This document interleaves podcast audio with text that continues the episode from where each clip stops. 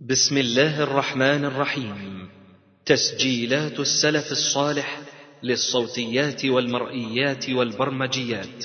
تقدم تفسير الجلالين لربع ياسين لفضيلة الشيخ الدكتور محمد إسماعيل. تفسير سورة الزخرف. الدرس الأول. الحمد لله وكفى وسلام على عباده الذين اصطفى. لا سيما عبده المصطفى. وآله المستكملين الشرفا أما بعد فإن أصدق الحديث كتاب الله وأحسن الهدي هدي محمد صلى الله عليه وسلم وشر الأمور محدثاتها وكل محدثة بدعة وكل بدعة ضلالة وكل ضلالة في النار. ثم أما بعد فنشرع بإذن الله تعالى في تفسير سورة الزخرف وهي سورة مكية. وقيل إلا قوله تعالى واسأل من أرسلنا من قبلك من رسلنا وهي تسع وثمانون آية. أعوذ بالله من الشيطان الرجيم. بسم الله الرحمن الرحيم. حميم. حاميم الله أعلم بمراده به. وسبق الكلام على هذا مرارا. والكتاب المبين. الواو واو القسم. والكتاب أي القرآن المبين. المظهر طريق الهدى وما يحتاج إليه من الشريعة. إنا جعلناه قرآنا عربيا لعلكم تعقلون.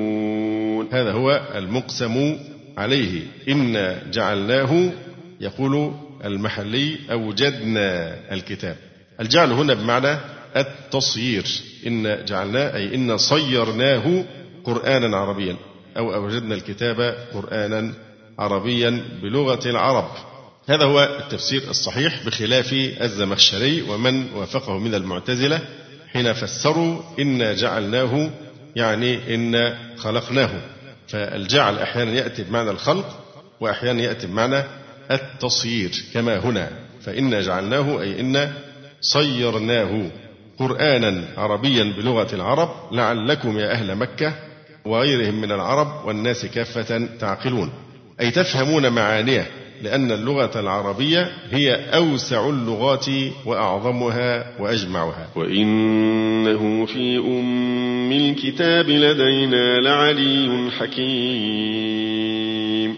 وإنه الواو عاطفة وإنه أي القرآن مثبت في أم الكتاب يعني مثبت في اللوح المحفوظ أصل الكتاب. لدينا أي عندنا لعلي على الكتب قبله. حكيم ذو حكمة بالغة. وإنه في أم الكتاب لدينا لعلي. هذا خبر ثان. حكيم خبر ثالث. أفنضرب عنكم الذكر صفحا أن كنتم قوما مسرفين. أفنضرب عنكم الذكر صفحا أن كنتم قوما مسرفين. الهمزة للاستفهام الإنكاري. يعني أنهملكم فنضرب عنكم. نضرب يعني نمسك عنكم الذكرى. الذكر هنا هو القرآن وهذه مفعول ثان. الذكرى مفعول ثان. أفنضرب عنكم الذكرى صفحا إمساكا فلا تؤمرون ولا تنهون لأجل أن كنتم قوما مسرفين أي مشركين. لا. وكم أرسلنا من نبي في الأولين؟ أي في الأمم قبلكم. وما يأتيهم من نبي إلا كانوا به يستهزئون. وما يأتيهم يعني وما أتاهم من نبي إلا كانوا به يستهزئون كاستهزاء قومك بك.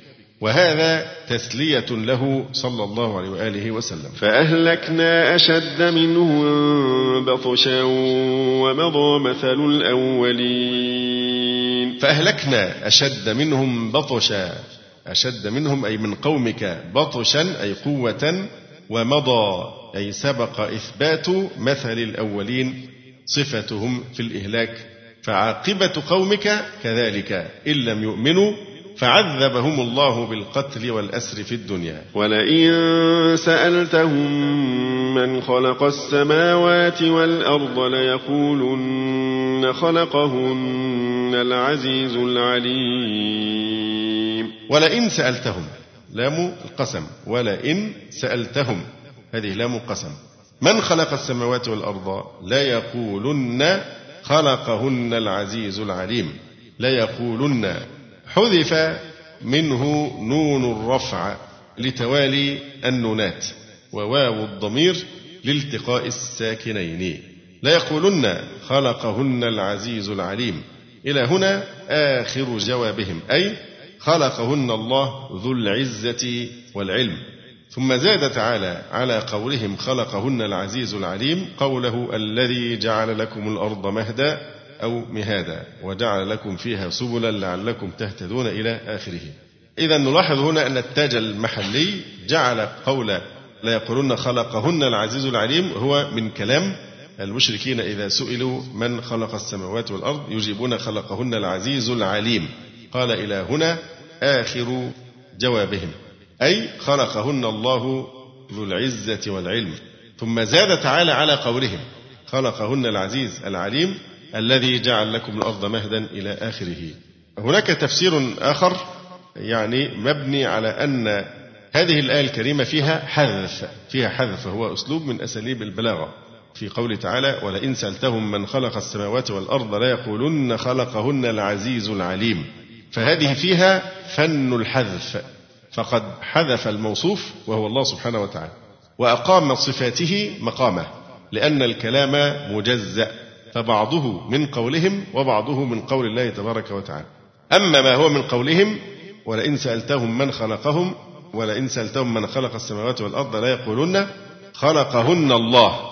يبقى الجواب هم يردون خلقهن الله.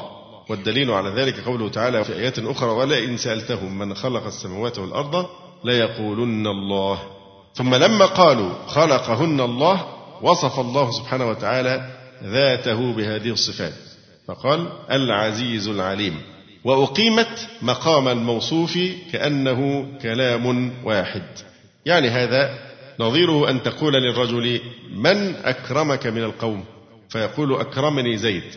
فتقول أنت واصفا له الكريم الجواد المفضال الذي من صفته كذا وكذا. إذا هذا نفس الشيء هنا فهذه الآية على هذا فيها فن الحذف فحذف جوابهم وهو قوله خلقهن الله. وأقام الله سبحانه وتعالى صفاته مقام لفظ الجلالة. خلقهن العزيز العليم. أما هم فلم يقولوا العزيز العليم وإنما هذا من كلام الله تبارك وتعالى. فالكلام هنا مجزأ. بعضه من قولهم وهو قولهم خلقهن الله. وبعضه من قول الله تبارك وتعالى وهو العزيز الحكيم إلى آخر الآيات. الذي جعل لكم الأرض مهدا وجعل لكم فيها سبلا لعلكم تهتدون. الذي جعل لكم الأرض مهدا. وفي قراءة مهادا أي فراشا كالمهد للصبي وجعل لكم فيها سبلا لعلكم تهتدون. وجعل لكم فيها سبلا أي طرقا لعلكم تهتدون. إلى مقاصدكم في أسفاركم. كل هذه إضافة صفات جديدة من الله سبحانه وتعالى هو الذي يقول والذي نزل من السماء ماء بقدر فأنشرنا به بلدة ميتا. كذلك تخرجون. والذي نزل من السماء ماء بقدر بقدر يعني بقدر حاجتكم إليه ولم ينزله طوفانا. والذي نزل من السماء ماء بقدر يعني يؤدي ما تحتاجون إليه فلا يكون قليلا لا ينفع ولا يكون كثيرا فيضر. والذي نزل من السماء ماء بقدر أي بقدر حاجتكم إليه ولم ينزله طوفانا. فأنشرنا به بلدة ميتا. كذلك تخرجون. ما البلاغة التي في قوله تعالى فأنشرنا به بلدة ميتة التفات. لما وقع الانتقال من كلامهم إلى كلام الله عز وجل جاء أوله على لفظ الغيبة وآخره على الانتقال منها إلى التكلم. وجعل لكم فيها سبلا لعلكم تهتدون. والذي نزل السياق الإيه الغيبة والذي نزل من السماء ماء بقدر ثم قال فأنشرنا به بلدة ميتة كذلك تخرجون. فهنا انتقل من كلام على لفظ الغيبة إلى إيه؟ لفظ التكلم فأنشرنا. فهذا التفات وسره أنه يؤتى به افتنانا في أفانين البلاغة ولتسجيل المنة على عباده وقرع أسماعهم بها.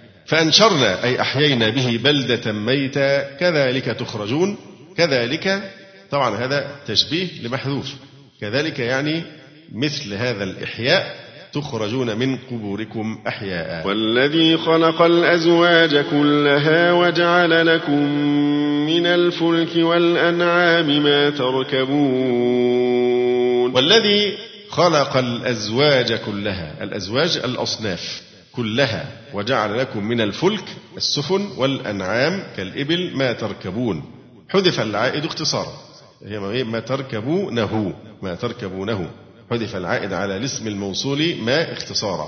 وهو مجرور في الأول. يعني إذا أعيد إلى الفلك والمعنى وجعل لكم من الفلك ما تركبون فيه منصوب في الثاني. يعني إن أعيد الضمير إلى الأنعام يبقى إيه؟ وجعل لكم من الأنعام ما تركبونها. هتبقى إيه؟ منصوبة. اتفقنا أن هنا العائد محذوف العائد اللي هو الضمير بعد الصلة وجعل لكم من الفلك والأنعام ما تركبون. طبعا جملة الصلة لابد أن تشتمل على ضمير يعود إلى الصلة على الاسم الموصول. فالعائد هنا هو إيه؟ ما تركبونه. إمتى بقى ما تركبونه؟ إذا أعيد إلى الفلك. وجعل لكم من الفلك ما تركبونه. يبقى هنا ما تركبونه يبقى العائد إيه؟ منصوب. لكن لو جعلنا العائد يعود إلى الأنعام وجعل لكم من الأنعام ما تركبونها. ولذلك يقول هنا وهو أي العائد مجرور في الأول إذا أعيد إلى الفلك. والمعنى وجعل لكم من الفلك ما تركبون فيه. منصوب في الثاني أي إن أعيد إلى الأنعام والمعنى وجعل لكم من الأنعام ما تركبونها. لتستووا على ظهوره ثم تذكروا نعمة ربكم إذا استويتم عليه وتقولوا وتقولوا سبحان الذي سخر لنا هذا وما كنا له مقرنين. لتستووا على ظهوره اللام تعليلية. لتستووا لتستقروا على ظهوره. ذكر الضمير وجمع الظهر نظرا للفظ ما ومعناه. كلمة ما لتستووا على ظهوره. الهاء هنا مذكر. وجمع الظهر نظرا للفظ ما إنه لفظ مذكر ومعناها الذي هو معنى الجمع. ثم تذكروا نعمة ربكم. ثم تذكروا نعمة ربكم إذا استويتم عليه وتقولوا سبحان الذي سخر لنا هذا وما كنا له مقرنين. يعني مطيقين. يقول القاضي كنعان وما كنا له مقرنين. أخرج مسلم عن عبد الله بن عمر رضي الله عنهما أن رسول الله صلى الله عليه وسلم كان إذا استوى على بعيره خارجا إلى سفر كبر ثلاثا ثم قال سبحان الذي سخر لنا هذا وما كنا له مقرنين وإنا إلى ربنا لمنقلبون. اللهم إني أسألك في سفرنا هذا البر والتقوى ومن العمل ما ترضى. اللهم هون علينا سفرنا هذا واطو عنا بعده. اللهم أنت الصاحب في السفر والخليفة في الأهل. اللهم إني أعوذ بك من وعثاء السفر وكآبة المنظر وسوء المنقلب في المال والأهل. وإذا رجع قالهن وزاد فيهن آيبون تائبون عابدون لربنا حامدون. فهذه السنة في مثل هذا خاصة في السفر لتستووا لتستقروا على ظهوره. ثم تذكروا نعمة ربكم إذا استويتم عليه وتقولوا سبحان الذي سخر لنا هذا. ونعمة التسخير هذه الدواب مع أنها دواب أقوى من الإنسان بكثير. كالفيل مثلا الفيل يقوده طفل صغير يمكن أن يقود أو الجمل. أو البقر أو الفرس أو نحو ذلك يسخر الإنسان مع أنه أقوى من الإنسان. فهذه نعمة الله سبحانه وتعالى. وما كنا له مقرنين أي مطيقين. معنى مقرنين كما ذكر هنا مطيقين. يقال أقرن الشيء إذا أطاقه. قال ابن هرمة وأقرنت ما حملتني ولقلما. يطاق احتمال الصد يا دعد والهجر. وأقرنت ما حملتني. يعني إيه؟ أطقت. ما حملتني ولا قلما يطاق احتمال الصد يا دعد ده اسمها دعد والهجر. قيل في أصل كلمة مطيقين قولان أنها من الإقران أو أنها من المقارنة. فمن الإقران يقال أقرن يقرن إقرانا إذا أطاق. إذا أطاق. أقرنت كذا أي أطقته وأحكمته كأنه جعله في قرن وهو الحبل فأوثقه به وشده. أو إنها مشتقة من المقارنة وهو أن يقرن بعضها ببعض في حبل فتقول قرنت كذا بكذا إذا ربطته به وجعلته قرينة. فهنا وما كنا له مقرنين أي مطيقين. من إيه؟ أقرن الشيء إذا أطاقه. وإنا إلى ربنا لمنقلبون. وإنا إلى ربنا لمنقلبون. ما نوع الواو هنا في قوله وما كنا له مقرنين؟ حالية نعم واو الحال. وإنا إلى ربنا لمنقلبون أي لمنصرفون أي لصائرون إليه بعد مماتنا. طبعا وإنا إلى ربنا لمنقلبون هنا من البلاغة سر الحال في قوله تعالى وإنا إلى ربنا لمنقلبون. فكم راكب دابة عثرت به دابته فهلك. وكم من راكبين في سفينة انكسرت بهم فغرقوا. فلما كان الركوب بحد ذاته أمرا شديد الخطورة مجهول المغبة والراكب مستهدف لأنواع المتالف وصنوف المخاطر. كان من حقه ألا ينسى أنه هالك لا محالة وأنه منقلب إلى الله ولن يتاح له الإفلات من قضائه إذا حم ومن قدره إذا حل. والغاية من كل ذلك أن يكون منتبها إلى نفسه غير مؤثر لدنياه على آخرته.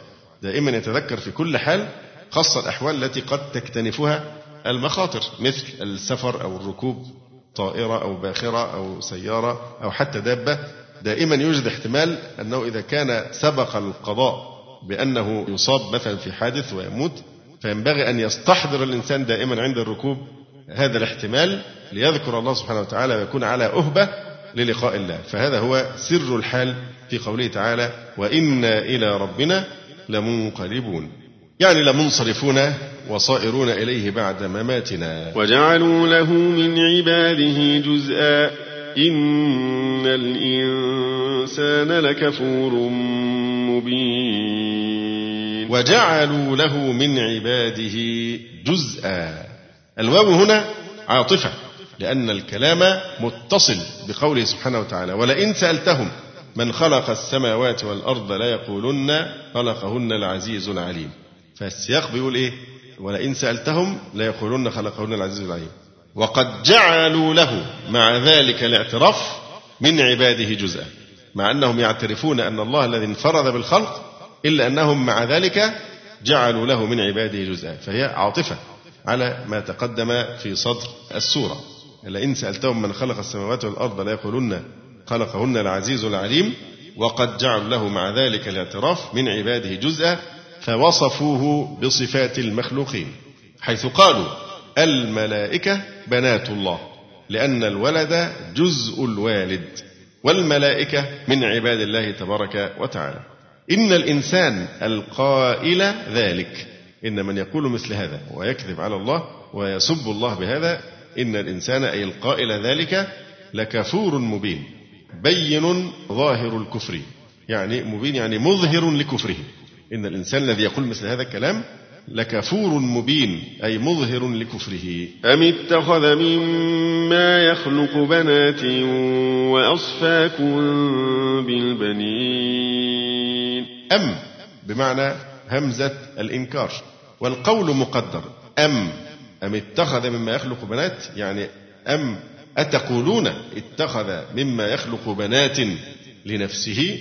وأصفاكم بالبنين وأخلصكم بالبنين اللازم من قولكم السابق فهو من جملة المنكر. أم اتخذ مما يخلق بنات وأصفاكم بالبنين؟ هذا كله يلزم من قولهم السابق وجعله من عباده جزءا. يعني زعمهم أن الملائكة بنات الله. فيعني حتى إن كان أنتم في سلوككم وعقيدتكم تفضلون الذكور على الإناث وينتاب أحدكم الهم والكرب والغم وسواد الوجه إذا بشر بالأنثى. وحينما نسبتم إلى الله الولد نسبتم إليه إيه؟ أخس الحظين في زعمكم وفي نظركم.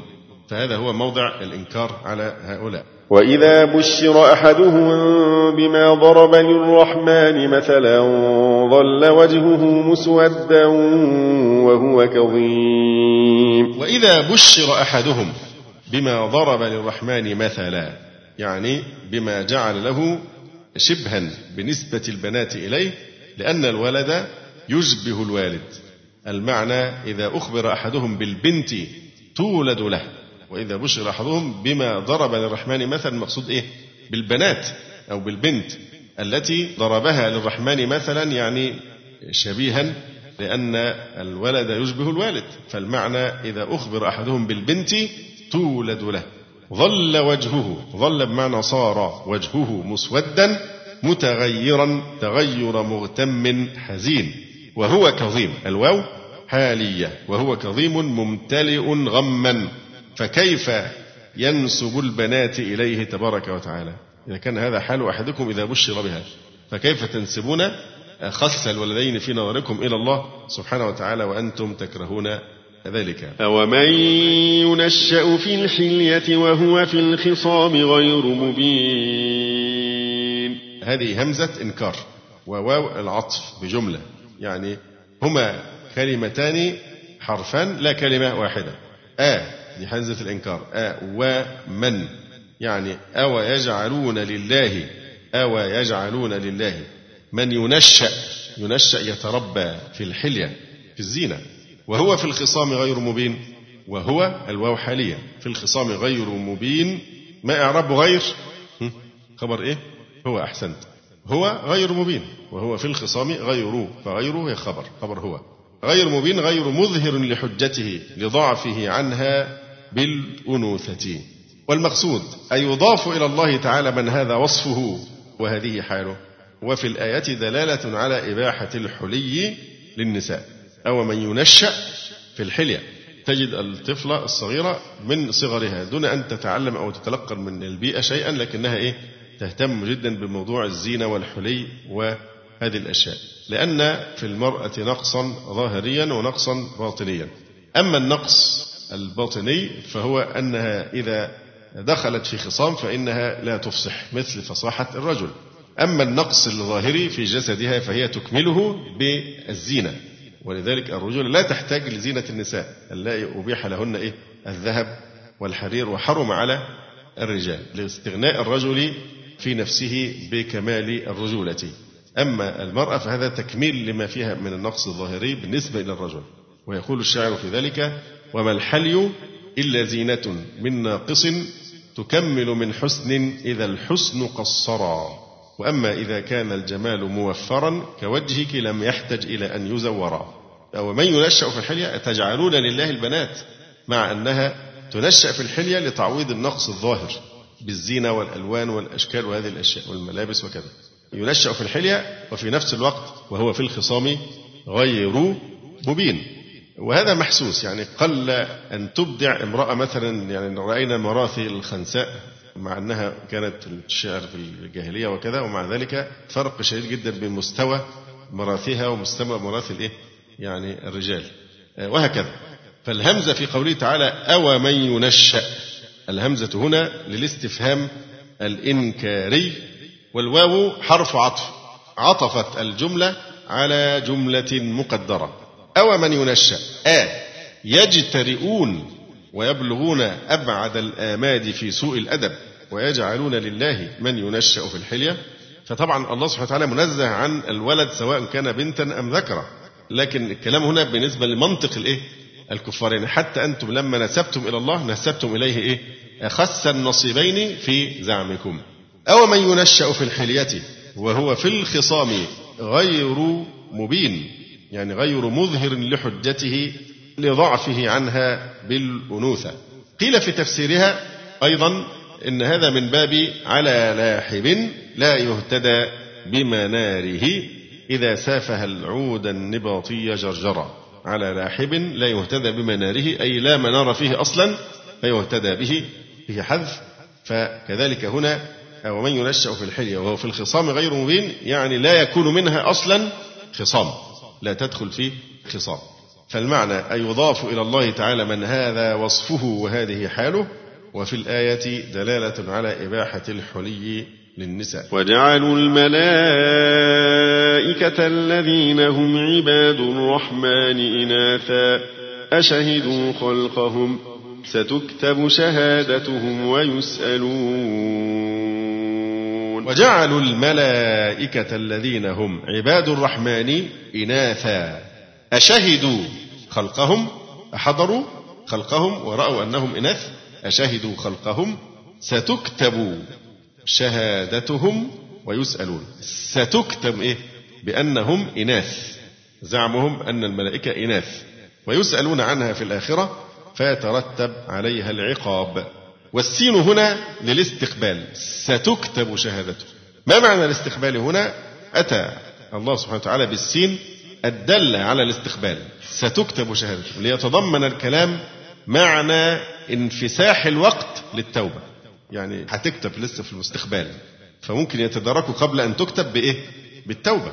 ستكتب شهادتهم فأتى بالسين الدالة على الاستقبال ليتضمن الكلام معنى انفساح الوقت للتوبة وبناء الرجاء على الاستعطاف لقبولها قبل كتابة ما قالوا جريا على ما كانوا يعتقدون من تفضيل الذكور على الإناث ونسبة شر الجزئين وهو الإناث إلى الله تعالى.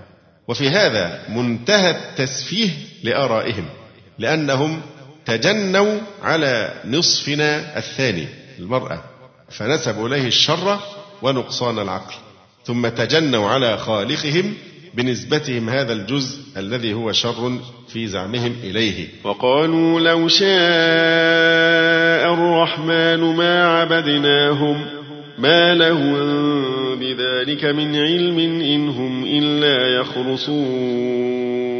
وقالوا الواو استئنافية الكلام مستأنف مسوق لبيان نوع آخر من أنواع كفرهم. وقالوا لو شاء الرحمن ما عبدناهم. هنا حذف. إيه المحذوف هنا؟ اللي هو أحسنت. يبقى نقول إيه أو عدم عبادة الملائكة. قال لو شاء الرحمن. عدم عبادة الملائكة ما عبدناهم. أي الملائكة. فعبادتنا إياهم بمشيئته فهو راض بها. قال تعالى ما لهم بذلك بذلك المقول؟ من الرضا بعبادتها من علم إنهم إلا يخرصون. فإذا قالوا لو شاء الرحمن ما عبدناهم هذا احتجاج بالإيه؟ بالقدر كما هو شأن المشركين. الاحتجاج بالقدر في مقابلة الشرع. القدر يحتج به في المصائب. أما في الذنوب والمعائب والمخالفات فلا يجوز للإنسان أن يحتج بالقدر لأن القدر لو كان حجة لأحد لكان حجة لكل أحد. فهذه كلمة حق يريدون بها باطلا. مثل قوله تبارك وتعالى وإذا قيل لهم أنفقوا مما رزقكم الله قال الذين كفروا للذين آمنوا أنطعم من لو يشاء الله أطعمه؟ فاحتجاج بالقدر لكن الله أمركم بالإنفاق على المساكين والفقراء وإطعامهم. وقد فصلنا كلام في هذا في تفسير سورة ياسين فرد الله عليهم بأن مشيئة الله تعالى غيب لا علم لهم به فمن الذي أدراهم بأن الله لم يشأ لهم الإيمان؟ ثم لو آمنوا. ألا يفعلون ما شاء الله؟ يعني هو لو آمنوا. هل ستأتي سلاسل تقيدهم عن الإيمان؟ لو هم أنابوا إلى الإيمان. فلو أمنوا ألا تكون هذه أيضا مشيئة الله أن يؤمنوا؟ لكن هم كما قال بعضهم أنت عند الإيه؟ عند الطاعة قدري وعند المعصية جبري. أي مذهب وافق هواك تمذهبت به. فقالوا لو شاء الرحمن ما عبدناهم. أي الملائكة فعبادتنا إياهم بمشيئته فهو راض بها. وطبعا هذا متفرع على زعمهم أن كل ما يقع فإن الله يرضاه. ما دام كل شيء بمشيئة الله لا. هناك إرادة شرعية وهناك إرادة كونية قدرية ونحو ذلك. ما لهم بذلك المقول من الرضا بعبادتها من علم. إن هم إلا يخرصون. إن ما؟ نافية. إن هم إلا يخرصون أي يكذبون فيه. فيترتب عليهم العقاب به والخرص هو الحدس والتخمين تعرفون في خرص الإيه؟ النخيل والثمرات وهذه الأشياء. لكن نقف مع مادة الخرص إن هم إلا يخرصون. هذه الوقفة الحقيقة هي من أعاجيب لغة القرآن الكريم، أعاجيب اللغة العربية طبعا هو الخراص يعني الكذاب. من أعاجيب والأمور البديعة في اللغة العربية أن الخاء والراء فاء وعين في أي كلمة لها سر عجيب. خ وراء. في كلمات كثيرة جدا. وجود الخاء والراء معا. الخاء مكان الفاء والراء مكان العين. في الوزن. فاء وعينا. لها سر عجيب. فهما تدلان على المهانة والاستقذار وإحداث الأمر السيء. يقال خرئ. خرأ أي تغوط. ويقال خرئت بينهم. الضبع يعني دخلت بينهم العداوة. يقال خرب البيت. ضد إيه؟ عمر خهو الراء. آه يقال خرب الرجل أي صار مشكوك الأذن أو مثقوبها فهو أخرب وهي خرباء. يقال خربش الكتاب. عامي فصيح. هذه عامية فصيحة. خربش الكتاب يبقى إيه؟ أفسد الكتاب. خربص أيضا هذه عامية فصيحة. خربص. أخذ المال وذهب به. يقال المرأة الخرثاء. صفة مستقبحة. الضخمة الخاصرتين المسترخية اللحم. والخرتي هو أردأ المتاع وسقطه وخرتي الكلام ما لا خير فيه. الخراج خه وراء. الخراج كل ما يخرج بالبدن كالدمل. الخارجي من خالف السلطان والجماعة ومنه الخوارج. الخرور سقوط فيه مهانة لصاحبه. أخرسه الله خرساء خه معروفة طبعا الأخرس الخراج الإتاوة. يقال رماه الله بخرساء أي بداهية. ويقال خرق الثوب يعني وسع شقة. فإذا مدت الخاء والراء فاء وعينا لها سر عجيب. فهذان الحرفان يدلان على المهانة والاستقذار وإحداث الأمر السيء. فإذا لا تنسوا هذه المادة الخرص الكذب. وكل ما يكون فيه خاء وراء في أول الكلمة الفاء والعين بيكون في شيء؟ سيء. فكده ما حدش ينسى وهو بيسمع يقول ما لهم بذلك من إن هم إلا يكذبون. لا هي مش ممكن تكون يكذبون حد يغلط فيها. افتكروا إن هي إيه؟ مادة الخرص هذه. إن هم إلا يخرصون. يعني يكذبون فيه. أم آتيناهم كتابا من قبله فهم به مستمسكون. أم آتيناهم كتابا من قبله؟ أي القرآن بعبادة غير الله. هل أتاكم كتاب قبل القرآن الكريم؟ يبيح لكم عبادة غير الله أو عبادة الملائكة فهم به مستمسكون لا لم يقع ذلك. بل قالوا إنا وجدنا آباءنا على أمة وإنا على آثارهم مهتدون. بل قالوا بل هنا حرف عطف وإضراب. بل قالوا إنا وجدنا آباءنا على أمة. بمعنى ملة أو طريقة أو ملة تؤم وتقصد لذلك تسمى أمة وقد تكسر همزتها. إن وجدنا أباءنا على إمة إمة. وإنا على آثارهم يعني ماشون على آثارهم مهتدون بهم وكانوا يعبدون غير الله. وكذلك ما أرسلنا من قبلك في قرية نذير إلا قال مترفوها إلا قال مترفوها إنا وجدنا آباءنا على أمة وإنا على آثارهم مقتدون.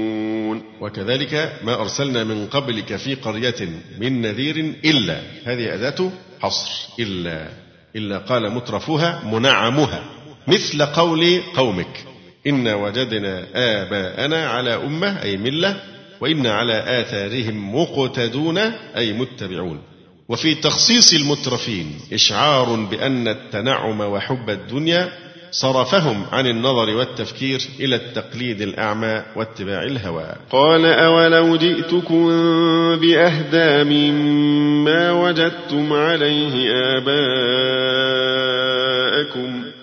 قالوا إنا بما أرسلتم به كافرون. قال أولو جئتكم بأهدى مما وجدتم عليه آباءكم؟ قالوا إنا بما أرسلتم به كافرون. قال قال أي لهم أولو جئتكم قال لهم أ يعني أتتبعون ذلك؟ ولو جئتكم بأهدى مما وجدتم عليه آباءكم؟ طبعا الهمزة للاستفهام. قال آ. أما الواو فهي حالية. أو لو. أو لو. والتقدير أتقتدون بآبائكم؟ ولو جئتكم بأهدى مما وجدتم عليه آباءكم من الضلالة؟ قالوا إنا بما أرسلتم به كافرون أنت ومن قبلك. إن بما أرسلتم به أنت يعني رسول الله عليه الصلاة والسلام ومن قبلك من إيه؟ من الرسل. وذلك جمعوا. إن بما أرسلتم أيها الرسل أنت ومن قبلك. إن بما أرسلتم به كافرون قال تعالى تخويفا لهم فانتقمنا منهم فانظر كيف كان عاقبة المكذبين فانتقمنا منهم أي من المكذبين للرسل قبلك. فانظر كيف كان عاقبة المكذبين أي آخر أمرهم ونهايتهم وهي الهلاك. ما إعراب كيف؟ فانظر كيف كان عاقبة المكذبين. صحيح. كيف؟ اسم استفهام في محل نصب خبر مقدم لكان. فانظر كيف كان عاقبة المكذبين. في قوله تعالى قال أولو جئتكم بأهدى مما وجدتم عليه آباءكم؟ هذا فيه من البلاغة فن الإلجاء وهو أن يبادر المتكلم الخصم بما يلجئه إلى الاعتراف بحقيقة نفسه ودخيلة قلبه. فالتعبير في الآية بالتفضيل. قال أولو جئتكم بإيه؟ بأهدى. أفعل. أفعل تفضيل. التعبير هنا بيلجئهم إلى الاعتراف بحقيقة ما في دخيلة نفوسهم من الكفر وإقامة الحجة عليه. فالإلجاء هو أن يبادر المتكلم الخصم بما يلجئه إلى الاعتراف بحقيقة نفسه ودخيلة قلبه. فالتعبير في الآية بالتفضيل المقتضي أن ما عليه آباؤهم فيه هداية أهدى لم يكن إلا لإلجائهم إلى الاعتراف بحقيقة نياتهم التي يضمرونها. كأنه يتنزل معهم إلى أبعد الحدود. يعني كلمة أهدى أفعل تفضيل في غالب الأحوال بتدل على وجود قدر مشترك بين الطرفين لكن هذا قدر في أحدهما أزيد منه في الآخر. علي أطول من حسن. فلان أعلم من فلان. فهنا إيه؟ كلاهما مشترك في صفة العلم أو الطول أو كذا لكن هذا يزيد ويفضل على الآخر ويتفوق عليه في هذه الصفة. فنفس الشيء. أو, أو لو جئتكم بأهدى يعني إيه؟ ده نوع من التنزل إن كأن كمان ما هم عليه فيه هدى لكن ما جئتكم به أهدى. نشوف التنزل في الحوار وصل إلى إيه؟ ومع ذلك يردون مثل هذا الرد. فالتعبير في الآية بالتفضيل المقتضي أن ما عليه آباؤهم فيه هداية لم يكن إلا لإلجائهم إلى الاعتراف بحقيقة نياتهم التي يضمرونها كأنه يتنزل معهم إلى أبعد الحدود ويرخي لهم العنان إلى أقصى الآماد ليعترفوا بالتالي بمكابرتهم التي لا تجدي معها المناصحة في القول ولا ينفع في تذليلها الإتيان بالحجة. قال أولو جئتكم بأهدى مما وجدتم عليه آباءكم؟ قالوا إنا بما أرسلتم به كافرون. قال تعالى تخويفا لهم فانتقمنا منهم أي من المكذبين للرسل قبلك. فانظر كيف كان عاقبة المكذبين أي آخر أمرهم ونهايتهم وهي الهلاك. وإذ قال إبراهيم لأبيه وقومه إنني براء تعبدون. الواو هنا استئنافية. استئناف لتذكير العرب بحال جدهم الأعلى. وإذ قال يعني واذكر إذ قال إبراهيم لأبيه وقومه إنني براء مما تعبدون. براء بمعنى إيه؟ بريء. لكن براء هي في الأصل هي إيه؟ مصدر. فكلمة براء مصدر في الأصل وقع موقع الصفة. يعني هي بديلة لكلمة إيه أو تفسيرها. بريء. إنني براء.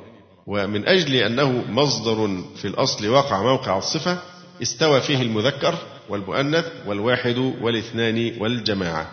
إنني براء أي بريء مما تعبدون. إلا الذي فطرني فإنه سيهدين. إلا الذي فطرني خلقني فإنه سيهدين. سيرشدني لدينه. فالهدى من الله لا من سواه تبارك وتعالى. والسين هنا للاستقبال فإنه سيهدين يعني سيديم هدايتي أو يهديني في كل ما يتجدد لي من أحوال واحتياج إلى الهداية. والاستثناء هنا ما نوعه؟ استثناء منقطع.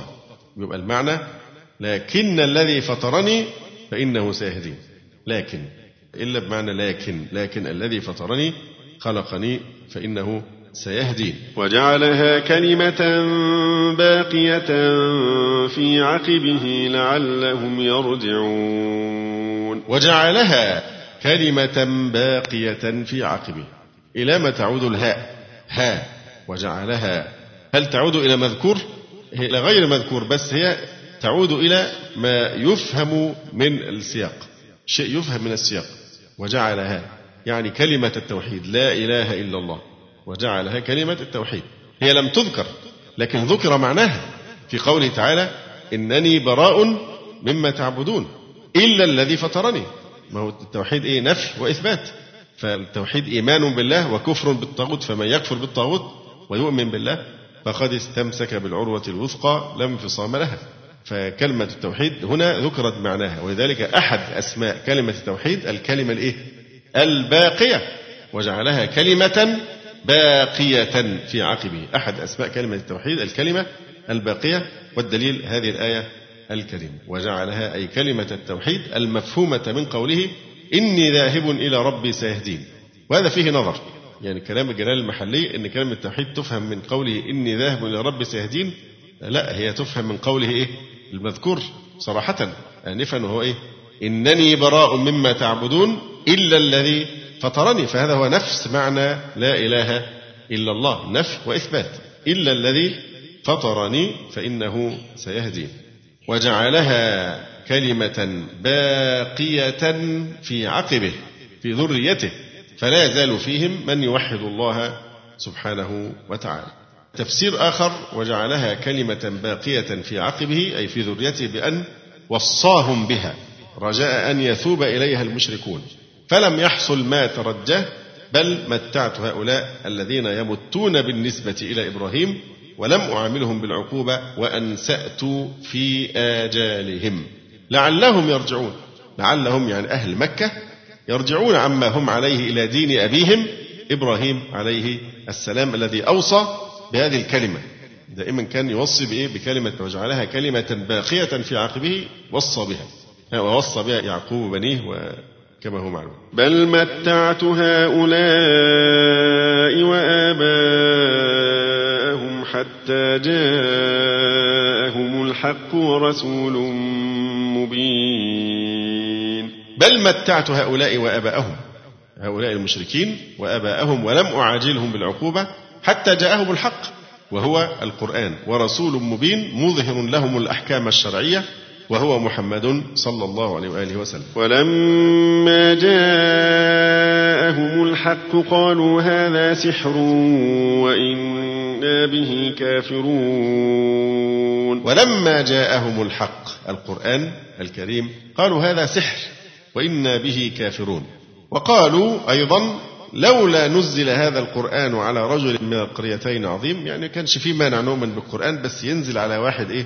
من أهل الشرف. والمال فباعتبار أن الشريف في زعمهم هو من كان كثير المال والجاه. فلذلك قالوا لما جاءهم الحق قالوا هذا سحر وإنا به كافرون. وقالوا لولا نزل هذا القرآن على رجل من القريتين عظيم. وقالوا لولا لولا حرف تحضيض بمعنى هلا. نزل هذا القرآن على رجل من القريتين أي من أهل القريتين من أية منهما أي واحدة من القريتين مكة أو الطائف.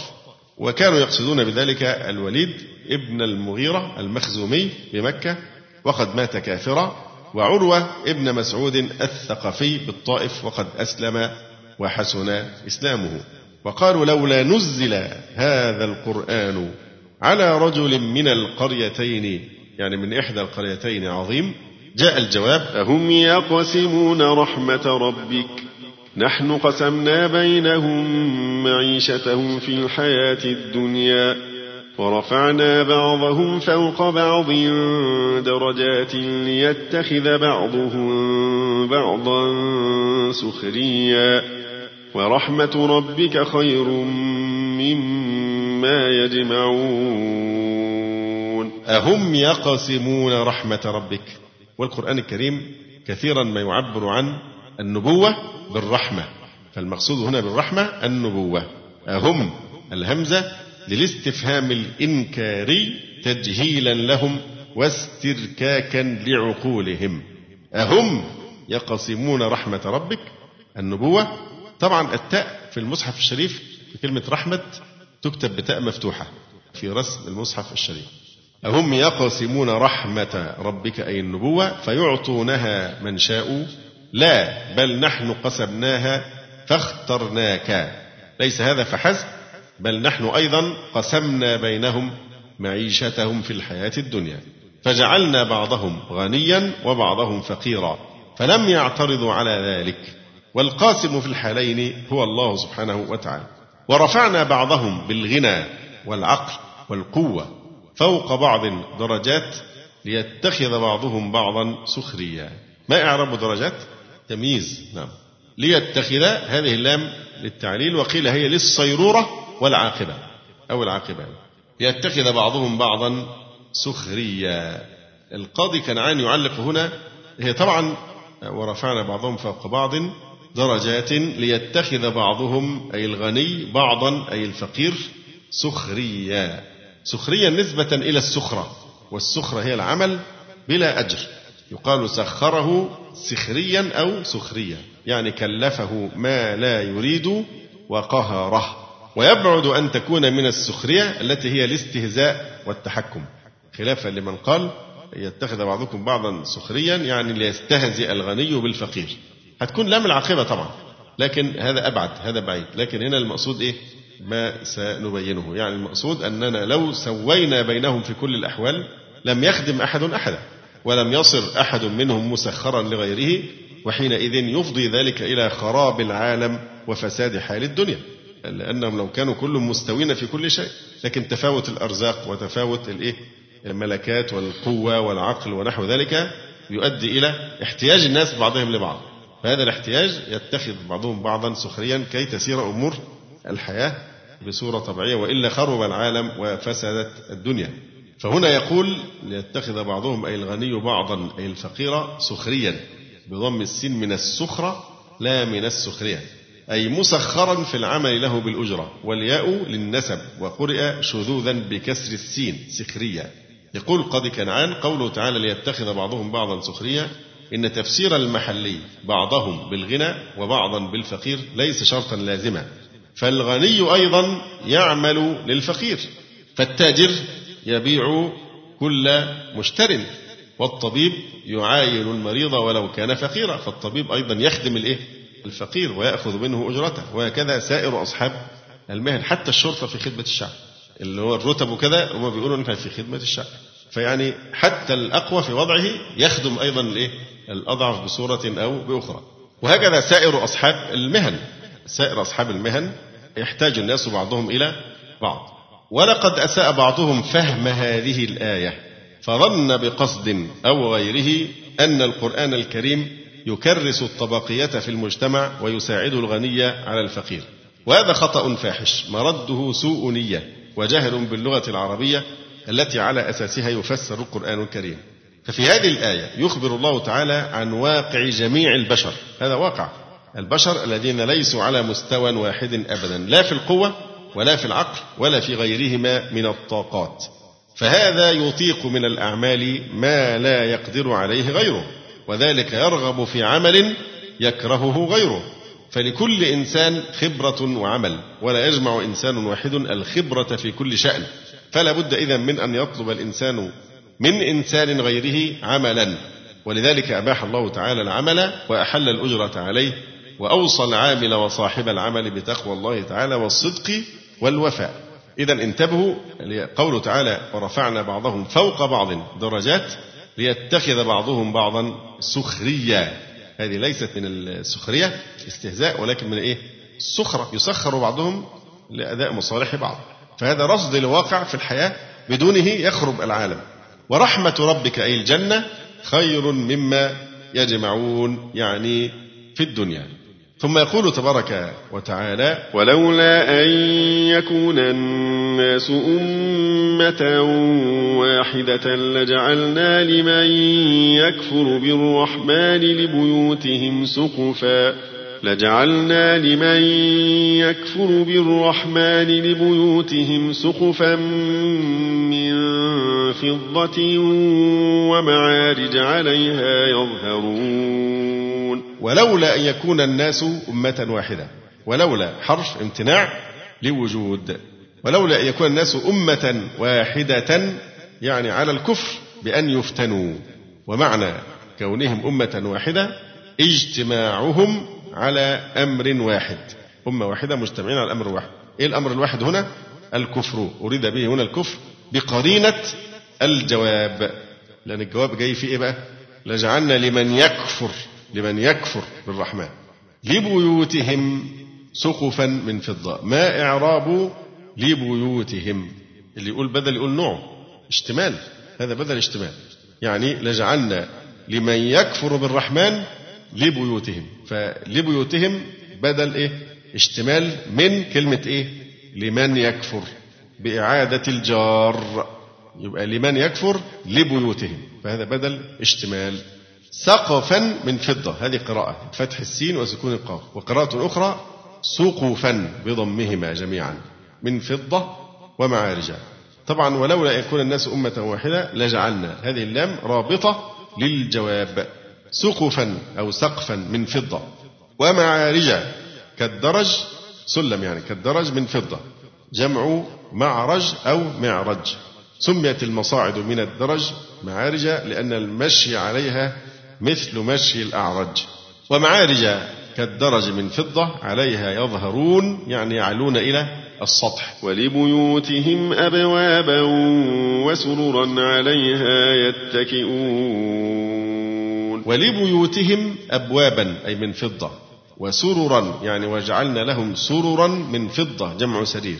عليها يتكئون. وزخرفا وإن كل ذلك لما متاع الحياة الدنيا والآخرة عند ربك للمتقين. وزخرفا أي ذهبا ذهبا وقيل زينة. وقيل الزخرف هو ما يتخذه الناس في منازلهم من الأمتعة والأثاث. وقال الحسن الزخرف النقوش وزخرفا المعنى لولا خوف الكفر على المؤمنين من إعطاء الكافر ما ذكر لأعطيناه ذلك. لأن الناس ستفهم خطأ أن الكفر هو الذي يؤدي إلى هذا القدر من النعيم. فيصيرون كلهم أمة واحدة في الكفر حتى لا يفتن الجميع. لولا خوف الكفر على المؤمنين من إعطاء الكافر ما ذكر لأعطيناه ذلك لقلة خطر الدنيا عندنا وعدم حظه في الآخرة في النعيم. قال صلى الله عليه وسلم الدنيا سجن المؤمن وجنة الكافر. وقال صلى الله عليه وسلم لو كانت الدنيا تعدل عند الله جناح بعوضة ما سقى كافرا منها شربة ماء. وهذا رواه الترمذي وقال حسن صحيح. ثم يقول تعالى وإن كل ذلك لما متاع الحياة الدنيا. وإن كل ذلك إن مخففة من الثقيلة وإن كل ذلك لما إذا قرأناها بالتجديد كن بمعنى إلا وتقرأ أيضا بالتخفيف لما؟ متاع الحياة الدنيا. ففي التخفيف تكون ما زائدة وفي التجديد تكون إيه؟ إن نافية. وإن كل ذلك لما متاع الحياة الدنيا يتمتع به فيها ثم يزول. والآخرة أي الجنة عند ربك للمتقين. وفي هذا تقرير واف على أن العظيم حقا هو العظيم في الآخرة لا في الدنيا. ومن يعش عن ذكر الرحمن نقيض له شيطانا فهو له قرين. ومن يعش هذا كلام مستأنف. واو استئنافية كلام مستأنف مسوق لسرد مآل المعرضين عن ذكر الله تبارك وتعالى. ومن يعش عن ذكر الرحمن العشاء مقصور سوء البصر في الليل والنهار. سوء البصر في الليل والنهار. والعمى عشا وعشى عنه أعرض. وأما إذا قلت عشوت إلى كذا يبقى قصدت. لكن عشى عن فهو إيه؟ بمعنى أعرض. فهي مثل إيه؟ ملت إليه وملت عنه. حسب حرف الجر. فهنا ومن يعشو عن ذكر الرحمن. يعني يتعامى ويعرض. ومن يعش عن ذكر الرحمن نقيض له شيطانا فهو له قرين. هنا في نكرة في سياق الشرط. ومن يعش عن ذكر الرحمن نقيض له إيه؟ شيطانا. نكرة في سياق الشرط. فهي إيه؟ من صيغ العموم تعم. والدليل على ذلك أنه قال إيه؟ بعد ذلك وإنهم جمع. مع أن شيطانا واحدا لكن لأن هنا دي صيغة عموم. نكرة في سياق الشرط. فلذلك جمعها فقال نقيض له شيطانا فهو له قرين وإنهم ليصدونهم عن السبيل ويحسبون أنهم مهتدون. فهذه الآية الكريمة فيها نكتة بديعة وهي أن النكرة الواقعة في سياق الشرط تفيد العموم ولذلك أعاد عليه الضمير مجموعا في قوله وإنهم ليصدونهم. وأيضا الواو في قوله ويحسبون والهاء في قوله إنهم. ومن يعش عن ذكر الرحمن أي القرآن الكريم. نقيض نقيض يعني نسبب ونقدر. له شيطانا فهو له قرين. طبعا هنا فائدة مهمة جدا في قوله تعالى ومن يعش عن ذكر الرحمن. نقيض له شيطانا فهو له قرين. يعش هنا قلنا في التفسير معناها إيه؟ يعرض عن اللي في عن يعرض عن عن ذكر ربه. هنا في هذه الآية الكريمة نوع من الفنون البلاغة يسمى التنكيت. كلمة التنكيت والنكتة في كلام الفصحاء ليست كالنكتة في لغة العامة. النكتة الحاجة اللي بتضحك. لكن لا النكتة اللي هي الفائدة الإيه؟ الدقيقة.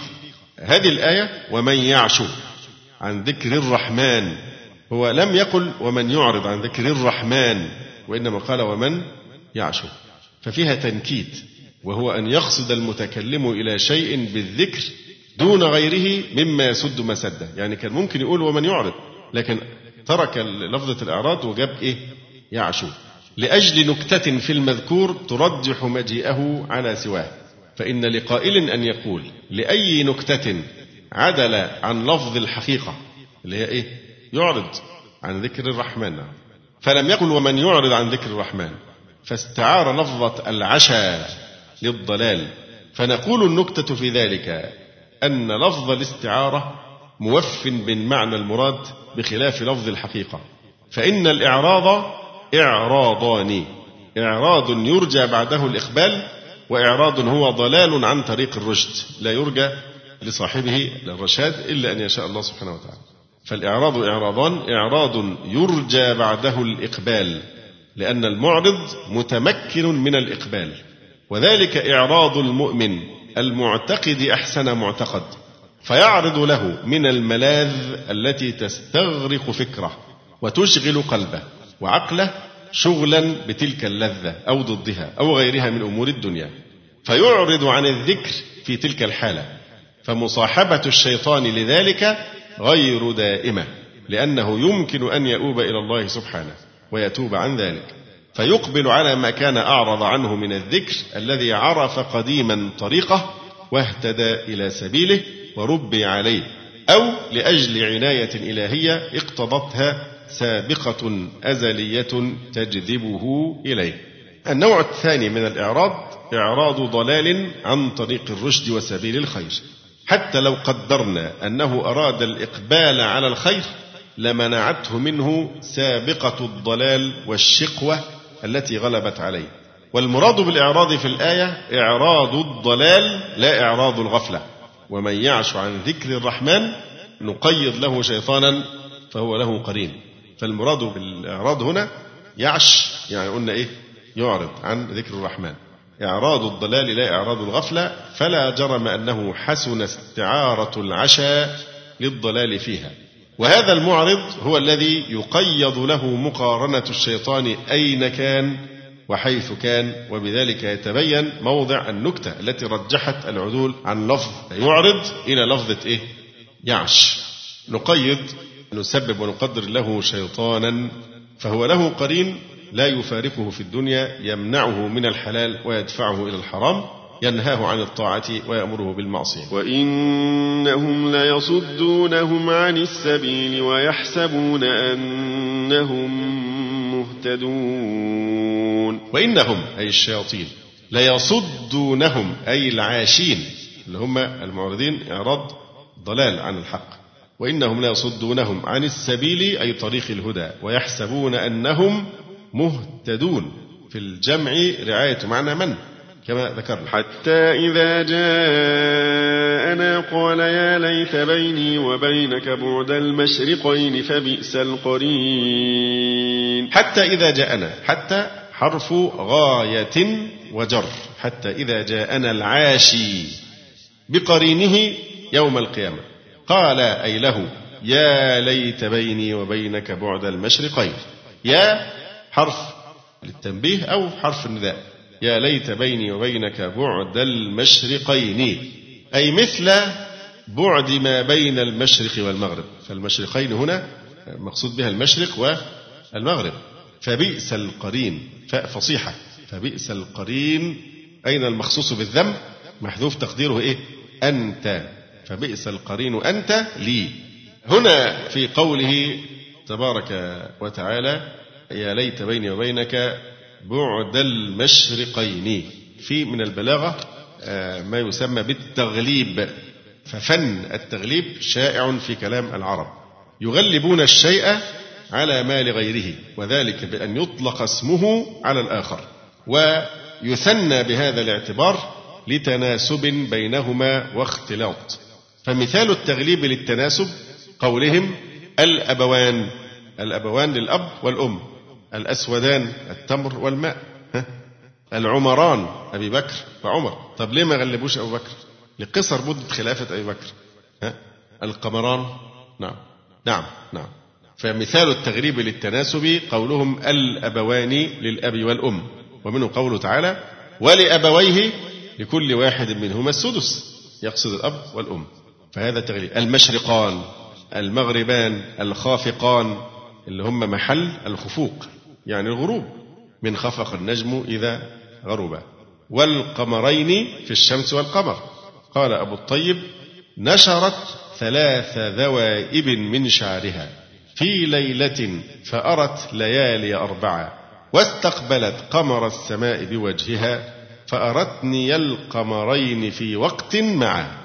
نشرت ثلاث ذوائب من شعرها في ليلة فأرت ليالي أربعة.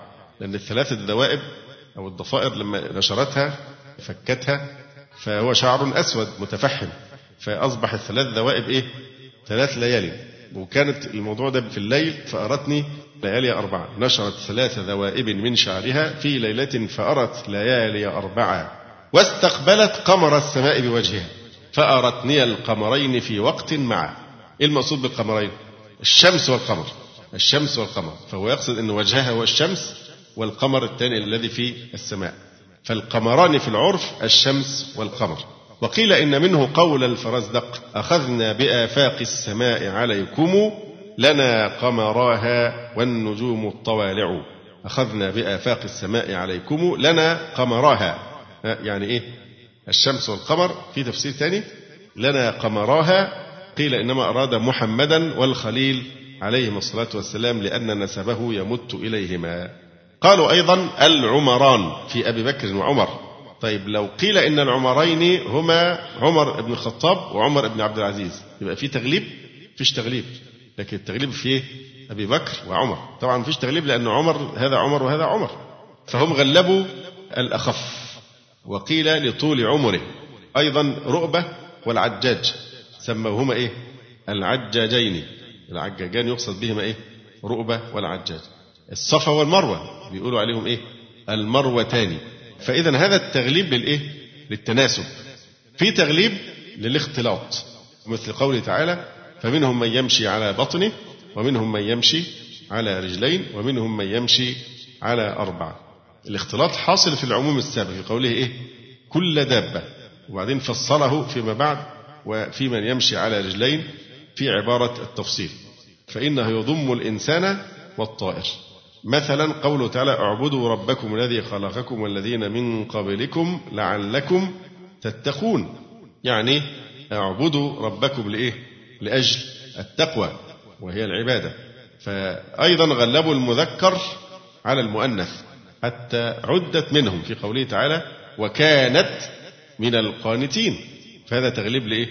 للذكور الكلام في مريم. وكانت من الإيه؟ القانتين يعني مريم. فعدت من الذكور حيث جعلت بمثابتهم في التعبير بلفظ يخص به الذكور في أصل الوضع ولو لم يغلب لقال وكانت من القانتات.